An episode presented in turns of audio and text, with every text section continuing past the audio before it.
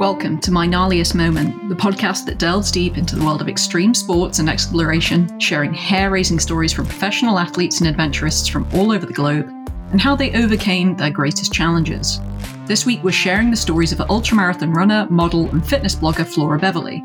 Flora caught the running bug back in 2018 and has since completed long distance and ultra runs across the world, including most recently the multi day Rat Race Croatia and the Ultra Trail Snowdonia Challenges. Today, we cover a particularly gnarly moment on one of her epic runs abroad, her dream athletic goals for the future, and why water purification tablets really are a must have for any distance race. Let's get into it. So, Flora, I've been following your journey for a very long time now, ever since you began your running career, and now you are a long distance runner who has participated in races pretty much all over the world. And I'd love to know what is your earliest memory of wanting to do this? Well, I definitely wasn't the sort of child who was particularly into sports. I was super active. Um, I used to love running around the garden and and just kind of being bonkers like children are. But I definitely was also um, on the flip side of that, one of the last people who was ever chosen for team sports at school. It turns out I'm just not particularly good at team sports, but running was pretty low on my agenda of uh, sports to try out. Um, it wasn't until I left school really that I started doing running purely because, you know, it, it's kind of true that all you need is some trainers and a sports bra and you can kind of head out um, and just be able to explore wherever you are obviously it's a little bit more complicated than that but essentially it's a lot easier than you know any of the sports that you learn at school where you need an entire team or a pitch or a court or like whatever it is um, so i took it up purely for kind of keeping fit while I was doing some other sports, but I was so bad at it. Having done like a little bit of track at school, so like 100 meters, 200 meters, um, I would try and keep up that pace. And then I would get to the end of my road and just sort of be bent over like i can't go any further. Um, and i just thought like i'm not built for running. I'm so bad at running. And for a very long time i was because i just didn't realize that like you're allowed to run slower. You don't have to sprint your entire run. And then as soon as i did that i suddenly was like oh my god actually this is quite nice. And then it, i took up trail running after getting injured whilst training for a marathon in 2019 which was the first like big race i'd ever trained for I started trail running um, because the the ground underfoot is so much softer. And once I did that, I was hooked because I had been running in London, like in Hammersmith, and then I suddenly went to the countryside and was running on the trails, and it was so beautiful. And I was like, oh, this is why people enjoy running. And so it's just a chance to spend time outside and spend time in nature. Um, so that was my first experience of trail running, and I absolutely loved it. And that was about 2019, yeah. And sort of a note on, as you say, it's being softer underfoot and sort of being more enjoyable to be out on the trails. But I'm interested in how you've built up from sort of, again, doing very short distances, five, 10 Ks to what you're doing now, which is, you know, well within the tens of Ks, um, very, very long distances, sometimes over whole islands um, from what I've seen on your social media. So hmm. how have you also sort of progressed to building up to that? Yeah, so um, I definitely don't think I did it the right way, but I'm going to tell you how I did it. Um, this is not an educational manual. Like, definitely don't do this. So I was asked to do a Tokyo Marathon uh, in 2019 with 10 weeks notice, having never run even a 10 kilometer race in my life it's Tokyo Marathon, you know, you don't say no to an opportunity like that. And I was super lucky to be sponsored by a brand to go there and, and kind of share my training for it as a non runner, as a kind of generally fit person, but very much a non runner. Um, I trained up really quickly within the space of about 10 weeks. Uh, like I said, I got injured, did the marathon, was properly injured, um, but kind of realized that actually, you know, that, that relatively short training block had improved me from someone who would really struggle to run 5k to someone who could at a push run 42 kilometers. Um, and that mentality got me through to 2020 lockdown hit. I'd been training for some half marathons at the time and was suddenly stuck not being able to do any of my races. And so instead i was just running down in dorset which is in my opinion one of the most beautiful places to run in the world. Um, no tourists around or anything, just the Southwest Coast Path uh, to myself, really. And I was just running for the joy of it. And at the end of lockdown, I, although I very much had enjoyed running around Dorset, I was pretty like I definitely wanted to visit somewhere else. So when my friend asked if I could go and run up in the Peak District um, for the Ultra X England Day Two, which is 50 kilometers in the Peak District, um, I thought, what's the worst that, that can happen? You know, it's just a fun day out on the trails and I'd been sold as this sort of moving picnic idea where you just eat as much as you can and go all day and eventually you make it to the finish line, hopefully. Um, and I thought, well, you know what? I'm not trained for an ultramarathon. I don't think I'd run any further than like maybe 25, 26K, um, albeit very hilly kilometers. Um, but at the same time, I was kind of like, well, I've done Tokyo Marathon, which obviously is 42 kilometers.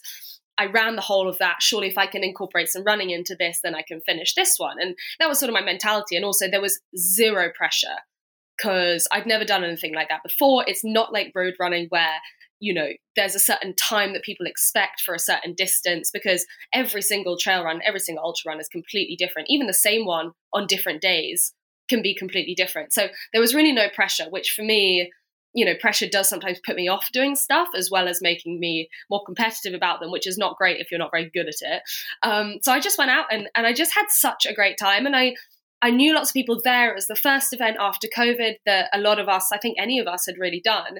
Um, and it was just a really beautiful day out on the trails in the Peak District. And I, I managed to hobble my way around it. I felt significantly better than I expected as well. And for me, I like honestly, from that moment, I was completely and utterly hooked. It's that realization that you're able to do so much more than you ever thought that you were able to do. And that that really, I think, um, kind of applies to lots of other things in your life. Once you realize that, you're like, oh, maybe if I can do this, then I can do that other thing that I'm really scared of. And that's a really addictive feeling. So I signed up for my second one literally like that week, which is a month. It was a month later, the second ultra that I did, and did another 50 kilometers down on the Southwest Coast Path in um, in uh, like the Isle of Purbeck, um, which again, absolutely gorgeous. And the views just carried me through. And I just had so much fun. And, and from that moment, yeah, I was completely hooked.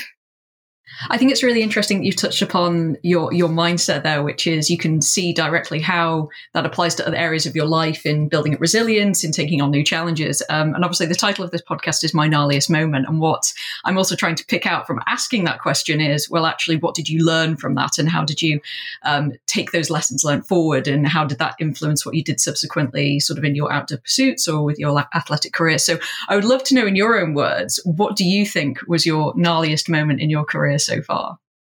Yeah, so um, from that relatively safe and simple 50 kilometers, I uh, went a bit wild. Um, I just thought, well, if I can do that, what else can I do?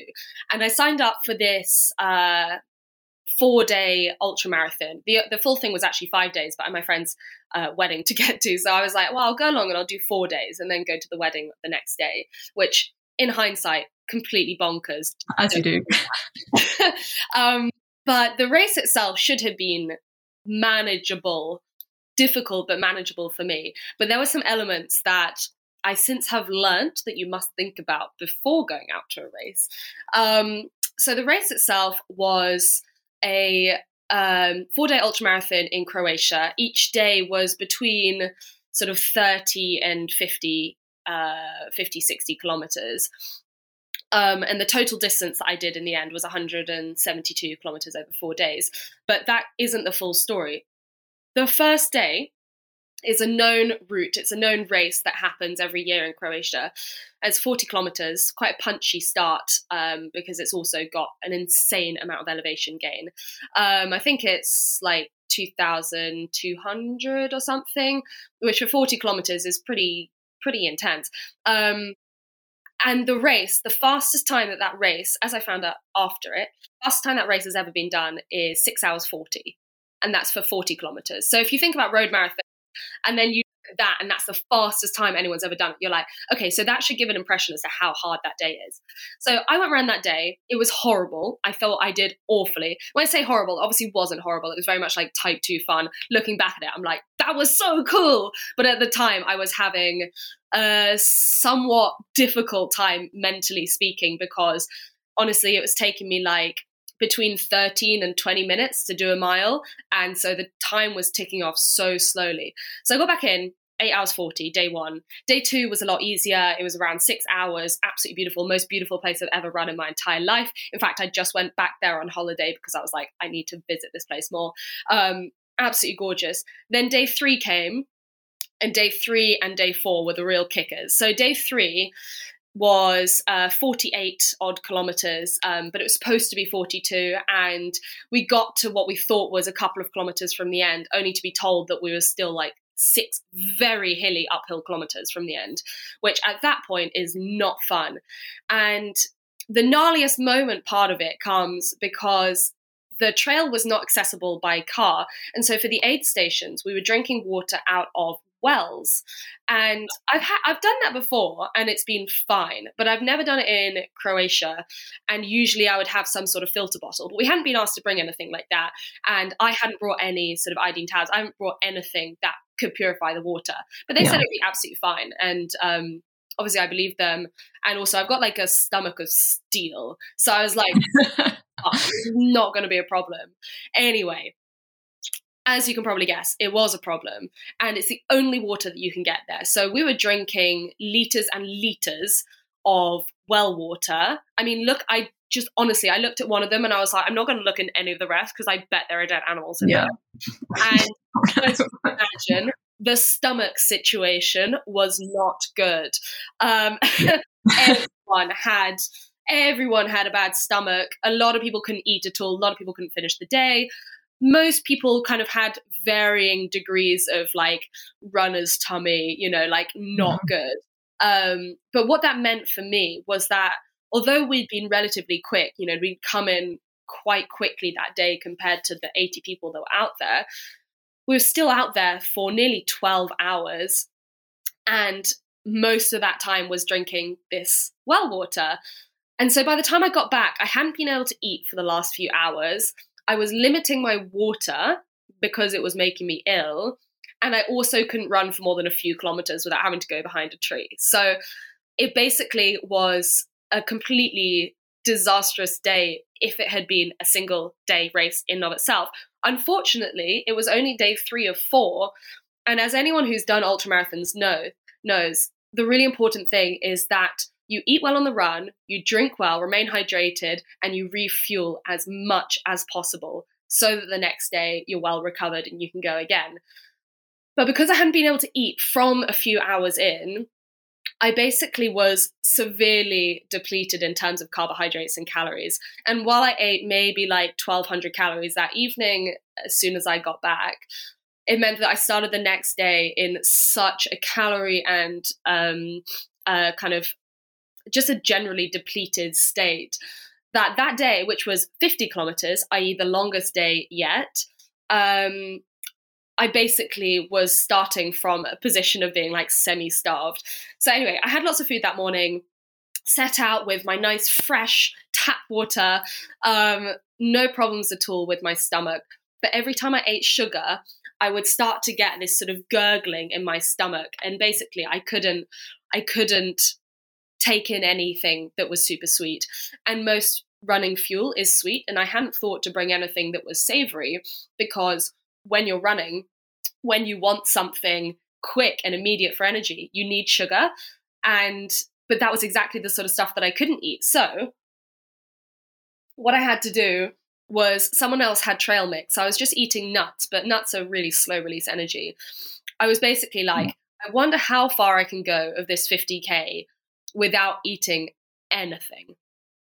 Anyway, on a good day, mm. maybe I might be able to do 50k without eating anything. Not something I'd recommend. It's going to be hellish, but like possibly. But having done up to that point 120 odd kilometers and 12 hours the day before, I basically I got to 38 kilometers and I bonked. And for anyone who doesn't know what that means, it basically means your muscles run out of glycogen, you can't physically contract them anymore, and basically your release of energy slows almost to a halt, and you have to stop or walk. But um, I got to the bottom of this hill, and I was like, I literally can't get up that hill. I actually like my my muscles physically won't contract enough for me to push myself up that hill. and so I uh, pushed on the people who I was with because they were actually racing. They were finishing the day. I was only doing 50k. They were doing 60 or 70k, 70k, I think. Um, so I pushed them ahead. I was like, you guys need to like, you know, get this done so that you can go and relax. Um, and I curled up on the side of the trail for a nap. Um, yeah. And bearing in mind in Croatia, there are copious amounts of snakes, Uh-oh. wolves, lynxes, bears, lots and lots of spiders. Absolutely, like a lot of things that would not be your friend if they found you sleeping on the side of a trail. Yeah. My thinking was that a I couldn't get up the I couldn't get up the stairs anyway. B there were 80 people in this race. We were relatively far forward. I figured someone would pass me at some point. C, I was like, I can't eat anything right now, but maybe at some point I will be able to if I just stop running and have a little bit of a nap. So I had a short nap, woke up, had a gel, and was able to do those last few kilometers. Uh, yeah, I think it was like another 10, 12 kilometers at that point. Um, but like looking back at it, my brain was not really functioning properly. Like I would probably not advise doing that sort of thing in a race. It's not really safe. It's better to go back to the previous aid station and ask for help. Um, but in my in my quite competitive state, I was like, but what I need to do is get to the end. So I only have 10 more kilometers to do. Even if I crawl that, I will get it done within the next couple of hours. And I practically did crawl it. The gel, thank God, stuck and did its job, got me to the end. It had caffeine and a shit ton of glucose in it and that basically just allowed me to get to the end. But i was literally i was in i was in floods of tears. I could barely stand upright without leaning against the rocks. We were on the top of a mountain on a path that was like this narrow. It was so unsafe looking back at it, I'm like, oh my god! And I, I was filming for YouTube as well, and there were some things I was like, I'm not putting this on YouTube. This is this is so irresponsible. Even in my state, then I knew this is so irresponsible. I am not sharing this with anyone because I'm going to get so much hate. But in the moment, I just didn't know what to do. It was just, oh my god, yeah, that was my gnarliest moment. I mean, there are so so many elements there that sort of I'd love to touch on as well because some of it must have been so harrowing. But at, at the same time, to the point whereby you're so as, as you say, you know, your brain sort of stops functioning when you're that depleted, you know, you're dehydrated, you've got pretty much no reserves, your glycogen's completely gone to the point whereby to you, the most reasonable thing to do was actually to have a nap. Um, I mean, I have to ask, did, did you have any encounters with creepy crawlies, outdoor animals, anything like that? Because as you say, you know, it, all it would have taken would be a snake coming along or, you know, a, a, wolf coming down from, from one of the hills, you know, so, so you got through that bit fairly unscathed from the sounds of things. Yeah. I mean, it wasn't an issue. Like I know I'm a biologist, right? So my degree is in biology. So I, I kind of I had an idea of what was there and what was dangerous, what was not. Like I know that the vast majority of the snakes there are not venomous, but I had seen several already that day.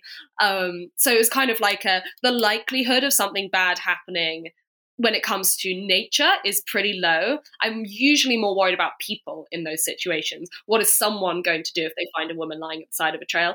However, yeah. I think in that situation, it was probably fine. It's just like not something that I would usually recommend people do. Yeah, and it sounds like it, you know it was obviously this was your unique experience, but it sounds like it was obviously something that affected pretty much anyone that had to drink that horrible water, as you refer to. And I, I guess it's sort of tough to to reflect on this, and I'd love to know your thoughts on reflecting on it and the aftermath, which is that's something that, as you say, would have been beyond your control, especially if you weren't told that you had to bring any sort of water purification tablets or a filter or anything, you know. And everyone was in that situation, and it's pretty much, you know, I either dehydrate to the point whereby it's incredibly dangerous, and you've got the risks inherent with that or I drink it and kind of take my chances. And it sounds like everyone's chance did not did not pay off. But what what sort of happened in the immediate aftermath? You know, you managed to kind of, as you say, get to the end, and it was you know emotionally and physically overwhelming. What what sort of happened in in the sort of hours to days that followed? Well, my immediate thing after finishing a race or a single day of any multi day event is the logistics of refueling. That's like I'm very practical when it comes to things like that because you have to be. Um, otherwise, you end up in the same situation that I ended up in. Um, so yeah, literally like food, electrolytes, water. Get on as much as you can. wait a couple of hours, then do exactly the same thing again. Um, and then in the days afterwards, I was kind of reflecting on like, what was it that meant that I was so much worse than what I heard most people were like. Like everyone struggled, but why did I get to that position? I think for me, it was that I foolishly thought that I could uh, kind of control my bodily response to the point of being able to not eat whilst running a 50k. And while I think actually, like in hindsight, I probably could have done had I not done three days previously. I think you kind of just have to be like, you know what, food and water are like the number one priority. Finishing the 50K is the number two priority. And I put those things the other way around. I was like, what will get me to the end? Food and water come second. And the days afterwards, I was kind of like, thinking, you know, if I want to do this sort of thing again, which I absolutely do, it did not put me off at all. Um, what is it that I need to do to be able to put me in a better position next time? And I've done multi day stuff since then, and it's gone better. So, you know, you, you live and you learn. So long as you live, you learn. oh, absolutely. Um, and there are a few, yeah, again, a few things that I sort of wanted to touch upon because you, you, as you say, you know, you're, you're quite you're almost forced into introspection, I guess, when you're rehabbing from a race like this. You know, you've got you've got to rest, you've got to recover, um, and I suppose that means a lot of time sort of reflecting on what's just happened, a lot of time alone with your thoughts. Um, but one thing I'm very keen to touch upon is that you immediately said to me there that, you know, it hadn't put you off at all. Um, and I wondered sort of why that might be. Um, I am trying to put myself in your shoes. I don't. I don't know if I would immediately come away from that thinking, "Can't wait to get out again. Can't wait for the next one." So I'm curious to understand your mindset there and where that motivation comes from and that passion, despite obviously having been in a, you know, potentially lethal situation. If you think about it, you know, you didn't know how dehydrated you were at the time, and it could have led to heat stroke or something similar. So I, I, I would love to know your thought process there and your your sort of where you get that motivation from. Well, I think primarily it was out of necessity because I had I actually had my longest race, my longest single day race 5 weeks after I came back from that race. So I had not very much time to turn myself around. So I couldn't be I didn't really have the luxury of being in the mindset of like let me take some time off and then maybe I'll get back to it as and when. Um, so first and foremost necessity, you know, I had to be very practical about what's going to get me back on the trails and how can I train? How can I recover as quickly as possible so that I can get back to training? Um, but secondarily, I think despite all the stuff that I've just told you, I also had some of the most epic days of running while I was out there. You know, like I said, day two was the most beautiful place I have ever been in my entire life. You know, if you think of a video game creating some version of paradise, it was like that. And I was running through it and I was like, how lucky are we to be somewhere like this? for six hours today and then for four days. Like it is really kind of truly incredible. And we're so privileged to be able to do that. And and the highs the and the lows they come together you know you can't have one without the other and you know i'm sure you've heard of all the different types of fun there's type 1 fun that's fun when you're doing it and fun in hindsight and then there's type 2 fun which is what a lot of ultra running is which is kind of hellish at the time. And then in hindsight, you're like, oh my God, that was so cool. And then there's type three fun that was hellish at the time. And in hindsight, you're like, wow, that was a bit gnarly. Like I probably shouldn't have done that, which was maybe the situation that I found myself in in day four. But, but generally it was type two fun or type one fun. And I think, you know, like childbirth, you know, you, you, you forget all the stuff that was really bad. And I think it's a protective mechanism whereby your body is like, we need to think of the positives in this situation and then they get you to sign up to another ultra marathon so you know Yeah, I'm I'm really interested in that thought as well because it's it's something that um my husband was in the army and he constantly reminds me that you don't actually remember pain. Like you remember how bad the experience might have been and you have that memory of oh I remember that was horrendous, but you don't actually remember the exact feeling and that in itself is as you say motivating the protective factors. So that's really interesting that you've obviously dug into what's the psychology behind it there. And speaking of type 3 fun, um an enormous part of these conversations for me is actually understanding what the lessons were learned. And you've already touched upon some of those. But I wondered whether you would ever, and it sounds like you don't, but whether, would you ever regret what happened or did you find it to be valuable to your progression as a runner?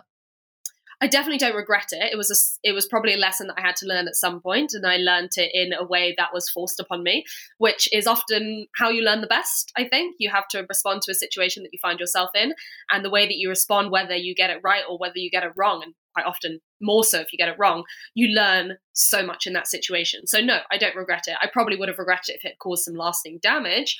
Uh, but no, I, I don't think I've ever regretted a race, including the ones that have left me in a pretty bad state. Um, so yeah, no, no regrets, never any regrets. I try not to leave any situation feeling like I shouldn't have been there in the first place. But that is what has led me to doing so many of these because I think, you know, what new lessons can I learn today by beating myself up and putting myself in a really shitty situation?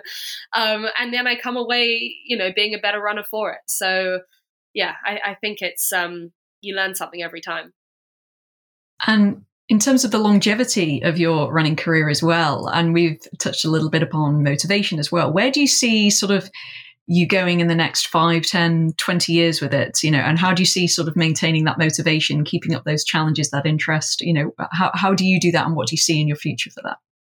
Um, it's a good question. You know i'm not i'm not a great runner you know i'm not going to be a competitive athlete i would beg to differ based on what i've seen but sure. No genuinely like i'm not fast. I don't have a great marathon time.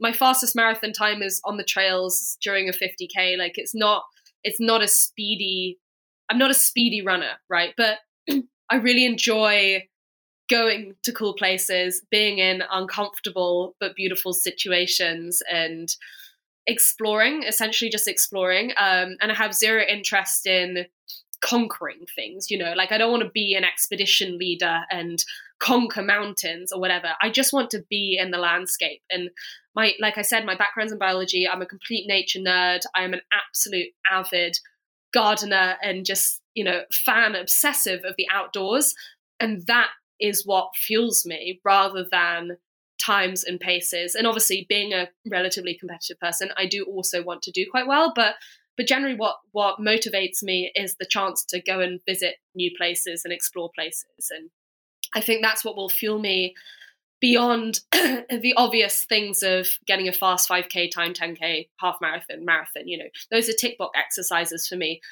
in order to be able to go and do the things that truly light my soul on fire like the multi-day ultra marathons like the adventure race i've just come back from you know like snowdonia this weekend. It is it's all just for the sake of exploring and visiting somewhere new in a way that you couldn't do if you were just driving through it or whatever so yeah i think i think in in 5 10 15 even 20 years' time, it's really just about the exploration, not about anything else, really. And if I perform well, that's an added bonus, and that would make me very, very happy indeed. But um, it's not the primary reason why I do it.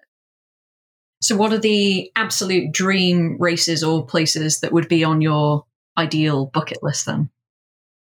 So there's a race in, I think it's in Kyrgyzstan, um, that uh, a company called Beyond the Ultimate put on, and they run um, some pretty epic races like the Spine Race.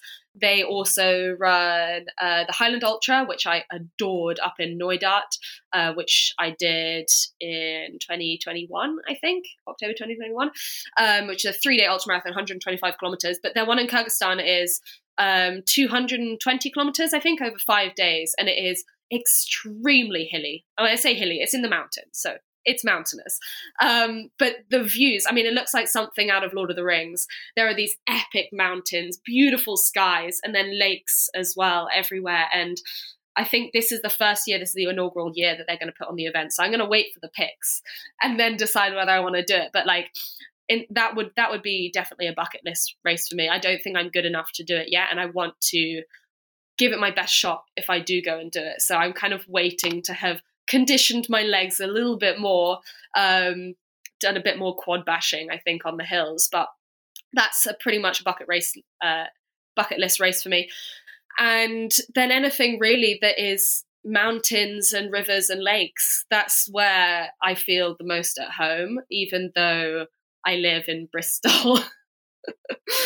but I just love, I just love the mountains. Um, and I'm going out to Chamonix twice this year to do uh, some training, and then I'm racing out there as part of UTMB week as well. So um, I'll get my fix then. Um, but I don't like I'm not really a huge fan of giant races, despite the fact I'm doing OCC, which is 56 kilometers out in the Alps uh, in autumn, August. Um, but I don't really love the kind of big famous races. I really like small races where there's like anywhere between like 30 and 80, maybe 100 people doing it. But, you know, it's the smaller the better, really, for me. I just, I think that's the way that you get the most connection with the outdoors rather than having thousands of people around you.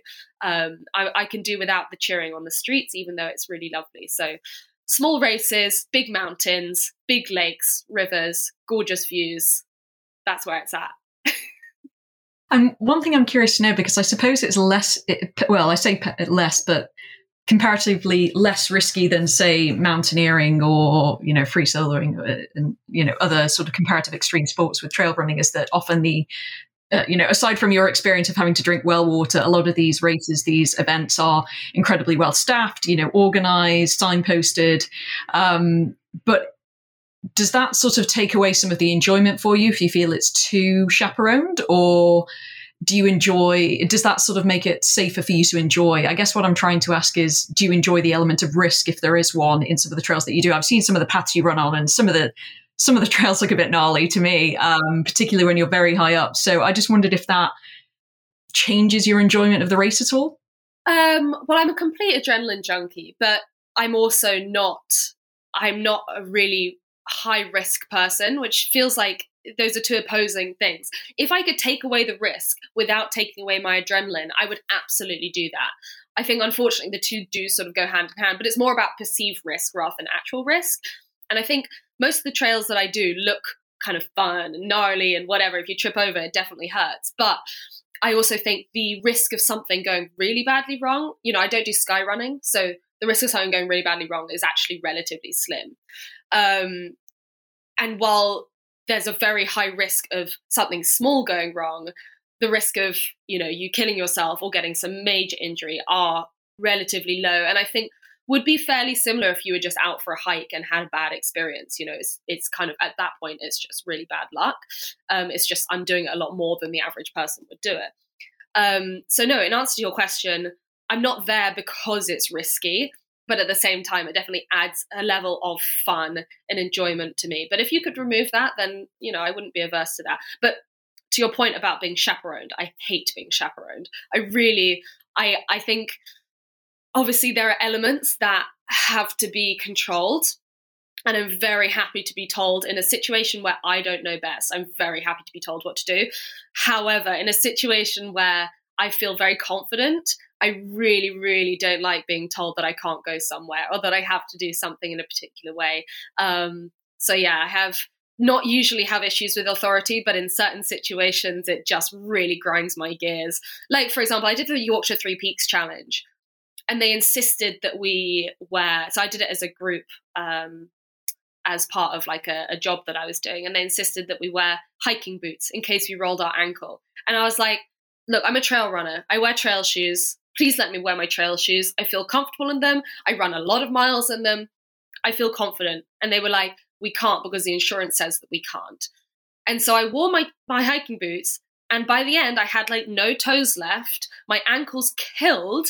And yeah, just generally, I was not comfortable in them at all because I never wear them. Um, and that's a sort of bureaucracy chaperoning that I'm like, what is the point? This is making everyone's situation worse. But I mean, I get it. Of course, I get it. If you're doing it as a group, you have to be careful about these sorts of things. But yeah, I'm not one for sort of being micromanaged. No, fair enough. And I guess lastly, my question is: you've you again you touched on this at the start, but do you have any other advice that you would share for someone wanting to get started in trail running, to follow in your footsteps?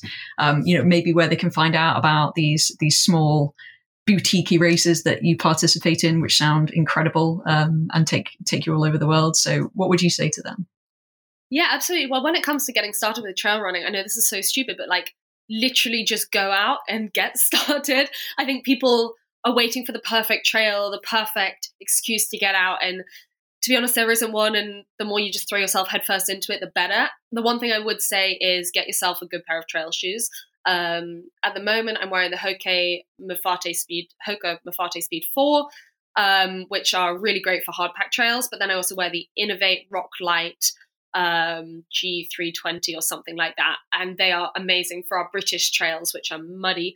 Um, so between those two, that's kind of like my summer and my winter shoe.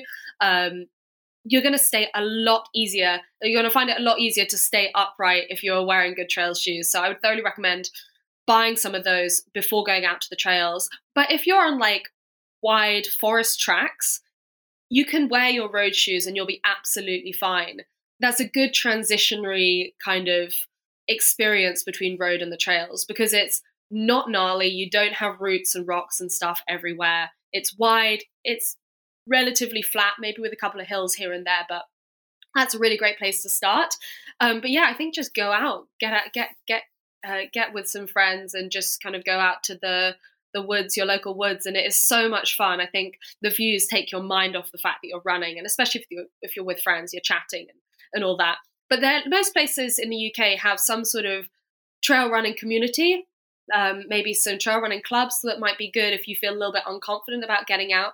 So just get in touch with them, see if you can join. Um, they are honestly like they are everywhere in Bristol. We must have like six different trail running groups, which are really really good. And when it comes to races, um, I try to share all the races that I do on my YouTube channel.